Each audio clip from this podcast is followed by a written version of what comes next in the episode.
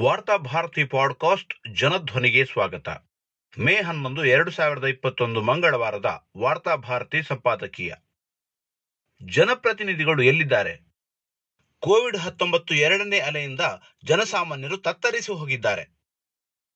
ಬಡವರು, ಸಿರಿವಂತರು ಎನ್ನದೆ ಎಲ್ಲರ ಮನೆ ಬಾಗಿಲಿಗೂ ಬರುತ್ತಿರುವ ಈ ಜೀವಘಾತಕ ಸೋಂಕನ್ನು ಎದುರಿಸಲು ದುಡ್ಡಿದ್ದವರು ಆಸ್ಪತ್ರೆಗಳ ಹಾಸಿಗೆಗಳನ್ನು ಬುಕ್ ಮಾಡಿ ಹೇಗೋ ಪಾರಾಗುತ್ತಾರೆಂದರೂ ಅವರಿಗೂ ಅಪಾಯ ತಪ್ಪಿದ್ದಲ್ಲ.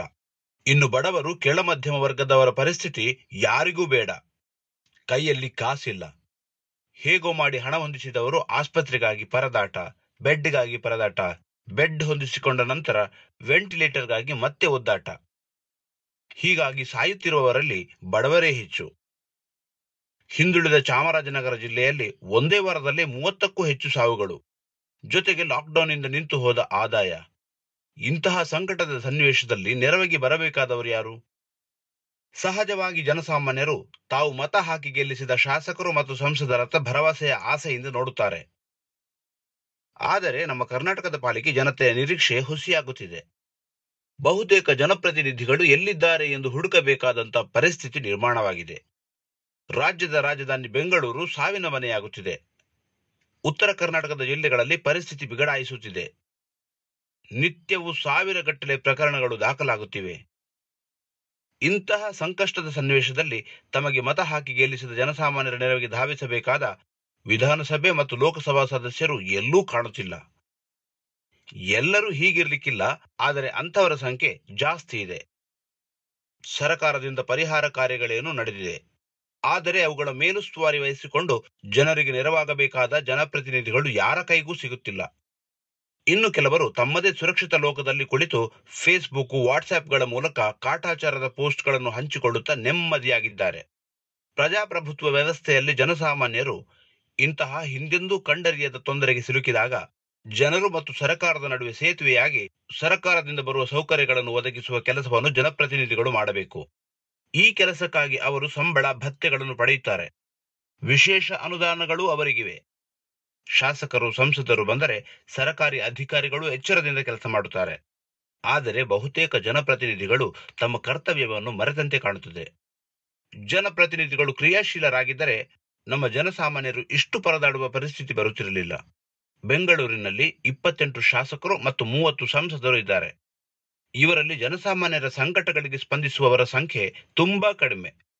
ಅಂತಲೇ ಅಲ್ಲಿ ನಿತ್ಯ ದುರಂತಗಳು ಸಂಭವಿಸುತ್ತಿವೆ. ಇನ್ನು ಕೆಲವು ಸಂಸದರು ಮತ್ತು ಶಾಸಕರು ಜನಸಾಮಾನ್ಯರ ನೆರವಿಗೆ ಬರುವ ಬದಲು ಮನುಷ್ಯರನ್ನು ಧರ್ಮದ ಆಧಾರದಲ್ಲಿ ಪ್ರತ್ಯೇಕಿಸಿ ಹಣಿಯುವ ಚಾಳಿಯನ್ನು ಹೊಂದಿದ್ದಾರೆ. ಕೋವಿಡ್ ವಾರ್ ರೂಮ್ಗಳಿಗೆ ಹೋಗಿ ಅಲ್ಲಿ ಮುಸ್ಲಿಂ ನೌಕರರು ಎಷ್ಟಿದ್ದಾರೆ ಎಂದು ಹುಡುಕಿ ಅಂತವರ ಪಟ್ಟಿ ಮಾಡಿ ಅವರನ್ನು ಕೆಲಸದಿಂದ ತೆಗೆಸುವುದೇ ಇವರ ಕೆಲಸವಾಗಿದೆ. ಶಾಸಕರಲ್ಲಿ ಬಹಳ ಮಂದಿ ಜನರನ್ನು ಭೇಟಿ ಮಾಡುವುದು ಒತ್ತಟ್ಟಿಗೆ ಇರಲಿ. ತಮ್ಮ ಕ್ಷೇತ್ರದ ಮತದಾರರ ದೂರವಾಣಿ ಕರೆಯನ್ನೂ ಸ್ವೀಕರಿಸುತ್ತಿಲ್ಲ. ಕೋವಿಡ್ನ ಎರಡನೇ ಅಲೆಗೆ ಹೆದರಿದ ಅನೇಕ ಶಾಸಕರು ಮತ್ತು ಸಂಸದರು ಮನೆ ಬಿಟ್ಟು ಹೊರಗೆ ಬರುತ್ತಿಲ್ಲ. ಮನೆಯಲ್ಲೇ ಇದ್ದರೂ ಇಲ್ಲ ಎಂದು ಸುಳ್ಳು ಹೇಳಿಸುತ್ತಾರೆ. ಕಲ್ಯಾಣ ಕರ್ನಾಟಕದ ಶಾಸಕರು ಕಳೆದ ವರ್ಷ ಕೋವಿಡ್ ಮೊದಲ ಅಲೆ ಬಂದಾಗ ಆಹಾರದ ಕಿಟ್ ಒದಗಿಸುವಂತಹ ಕೆಲಸ ಮಾಡಿದರು. ಆದರೆ ಈ ವರ್ಷ ಎರಡನೇ ಅಲೆ ಬಂದಾಗ ಅವರಲ್ಲಿ ಹೆಚ್ಚಿನವರು ನಾಪತ್ತೆಯಾಗಿದ್ದಾರೆ. ಬೆಂಗಳೂರು ಕಲ್ಯಾಣ ಕರ್ನಾಟಕದ ಶಾಸಕರು ಹೀಗಿದ್ದರೆ ಇನ್ನು ಮುಂಬೈ ಕರ್ನಾಟಕ ಭಾಗದ ಧಾರವಾಡ ಮುಂತಾದ ಜಿಲ್ಲೆಗಳ ಜನಪ್ರತಿನಿಧಿಗಳು ಸಭೆ, ಸಮಾರಂಭ, ಸಲಹೆ ಸೂಚನೆಗಳಿಗೆ ಸೀಮಿತರಾಗಿ ಉಳಿದಿದ್ದಾರೆ. ತುಮಕೂರು, ಕೋಲಾರ, ಚಿಕ್ಕಬಳ್ಳಾಪುರ, ಬೆಂಗಳೂರು ಗ್ರಾಮಾಂತರ, ರಾಮನಗರ ಮುಂತಾದ ಜಿಲ್ಲೆಗಳ ಜನಪ್ರತಿನಿಧಿಗಳು ತಮ್ಮ ಮತಕ್ಷೇತ್ರಗಳಿಗೆ ಕಾಲಿಡದೆ ಸಾಮಾಜಿಕ ಜಾಲತಾಣದಲ್ಲಿ ಪ್ರತ್ಯಕ್ಷರಾಗಿ ಸಂದೇಶ ನೀಡುವ ಮೂಲಕ ಕೋವಿಡ್ ತೊಲಗಿಸುವ ಸಾಹಸ ಮಾಡುತ್ತಿದ್ದಾರೆ.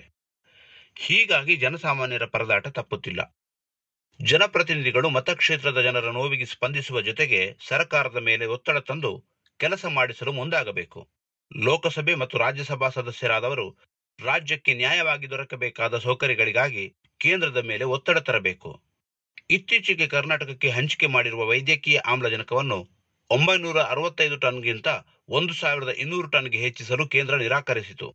ಆಗ ಕರ್ನಾಟಕ ಹೈಕೋರ್ಟ್ ಮಧ್ಯಪ್ರವೇಶ ಮಾಡಿ ತಕ್ಷಣ ಕರ್ನಾಟಕಕ್ಕೆ ಒಂದು ಸಾವಿರದ ಇನ್ನೂರು ಟನ್ ಆಮ್ಲಜನಕ ನೀಡಬೇಕೆಂದು ಆದೇಶ ಮಾಡಿತು ಇದರ ವಿರುದ್ಧ ಕೇಂದ್ರ ಸರ್ಕಾರ ತಡೆ ಕೋರಿ ಸುಪ್ರೀಂ ಕೋರ್ಟಿಗೆ ಹೋಯಿತು. ಸುಪ್ರೀಂ ಕೋರ್ಟ್ ತಡೆ ನೀಡಲು ನಿರಾಕರಿಸಿತು. ಈ ಇಡೀ ಪ್ರಕರಣದಲ್ಲಿ ಕರ್ನಾಟಕದ ಲೋಕಸಭಾ ಮತ್ತು ರಾಜ್ಯಸಭಾ ಸದಸ್ಯರು ಬಾಯಿ ಮುಚ್ಚಿ ತೆಪ್ಪಗೆ ಕುಳಿತಿದ್ದರು. ಕೇಂದ್ರದ ಮೇಲೆ ಒತ್ತಡ ತರುವ ಒಂದೇ ಒಂದು ಪ್ರಯತ್ನವನ್ನೂ ಮಾಡಿಲ್ಲ. ಅದರಲ್ಲೂ ಆಳುವ ಬಿಜೆಪಿ ಸಂಸದರು ಪ್ರಧಾನಿ ಕೋಪಗೊಳ್ಳಬಹುದೆಂದು ಬಾಯಿಗೆ ಬಟ್ಟೆ ಕಟ್ಟಿಕುಳಿತರು ಕೊನೆಗೆ ಸುಪ್ರೀಂ ಕೋರ್ಟು ಕರ್ನಾಟಕದ ನೆರವಿಗೆ ಬರಬೇಕಾಯಿತು. ನಮ್ಮ ಅಕ್ಕಪಕ್ಕದ ಕೇರಳ, ತಮಿಳುನಾಡು, ಆಂಧ್ರಪ್ರದೇಶ, ತೆಲಂಗಾಣ ಸಂಸದರು ತಮ್ಮ ರಾಜ್ಯದ ಹಿತಾಸಕ್ತಿಯ ಪ್ರಶ್ನೆ ಬಂದಾಗ ಪಕ್ಷ ಭೇದ ಮರೆತು ಒಂದಾಗಿ ಕೇಂದ್ರದ ಮೇಲೆ ಒತ್ತಡ ತಂದು ಕೆಲಸ ಮಾಡಿಸಿಕೊಳ್ಳುತ್ತಾರೆ. ಆದರೆ ನಮ್ಮ ರಾಜ್ಯದ ಸಂಸದರು ಗೆದ್ದು ಒಮ್ಮೆ ದಿಲ್ಲಿಗೆ ಹೋದರೆ ಸಾಕು. ಮತ್ತೆ ಅವರ ದರ್ಶನವಾಗುವುದು ಚುನಾವಣೆ ಬಂದಾಗ ಎಂಬುದು ವಿಷಾದದ ಸಂಗತಿಯಾಗಿದೆ. ಕೊರೋನಾದಂತಹ ಸಂದರ್ಭದಲ್ಲಿ ಜನಪ್ರತಿನಿಧಿಗಳಾದವರು ಜನಸಾಮಾನ್ಯರ ನೋವಿಗೆ ಸ್ಪಂದಿಸಿ ಸಾಂತ್ವನ ನೀಡಲು ಮುಂದಾಗಬೇಕು. ಜನರು ಮತ ಹಾಕಿ ಗೆಲ್ಲಿಸಿದ್ದಾರೆಂದು ವಿಧಾನಸಭೆ ಮತ್ತು ಲೋಕಸಭೆ ಪ್ರವೇಶಿಸಿ ಅಧಿಕಾರದ ಸುಖ ಅನುಭವಿಸುತ್ತಿದ್ದಾರೆ. ಅಧಿಕಾರ ಇರುವವರಲ್ಲಿ ಅಂತಃಕರಣವಿರಬೇಕು. ಇನ್ನು ಮುಂದಾದರೂ ಜನಪ್ರತಿನಿಧಿಗಳು ಜನರ ನೋವು ಸಂಕಟಗಳಿಗೆ ಸ್ಪಂದಿಸಲಿ.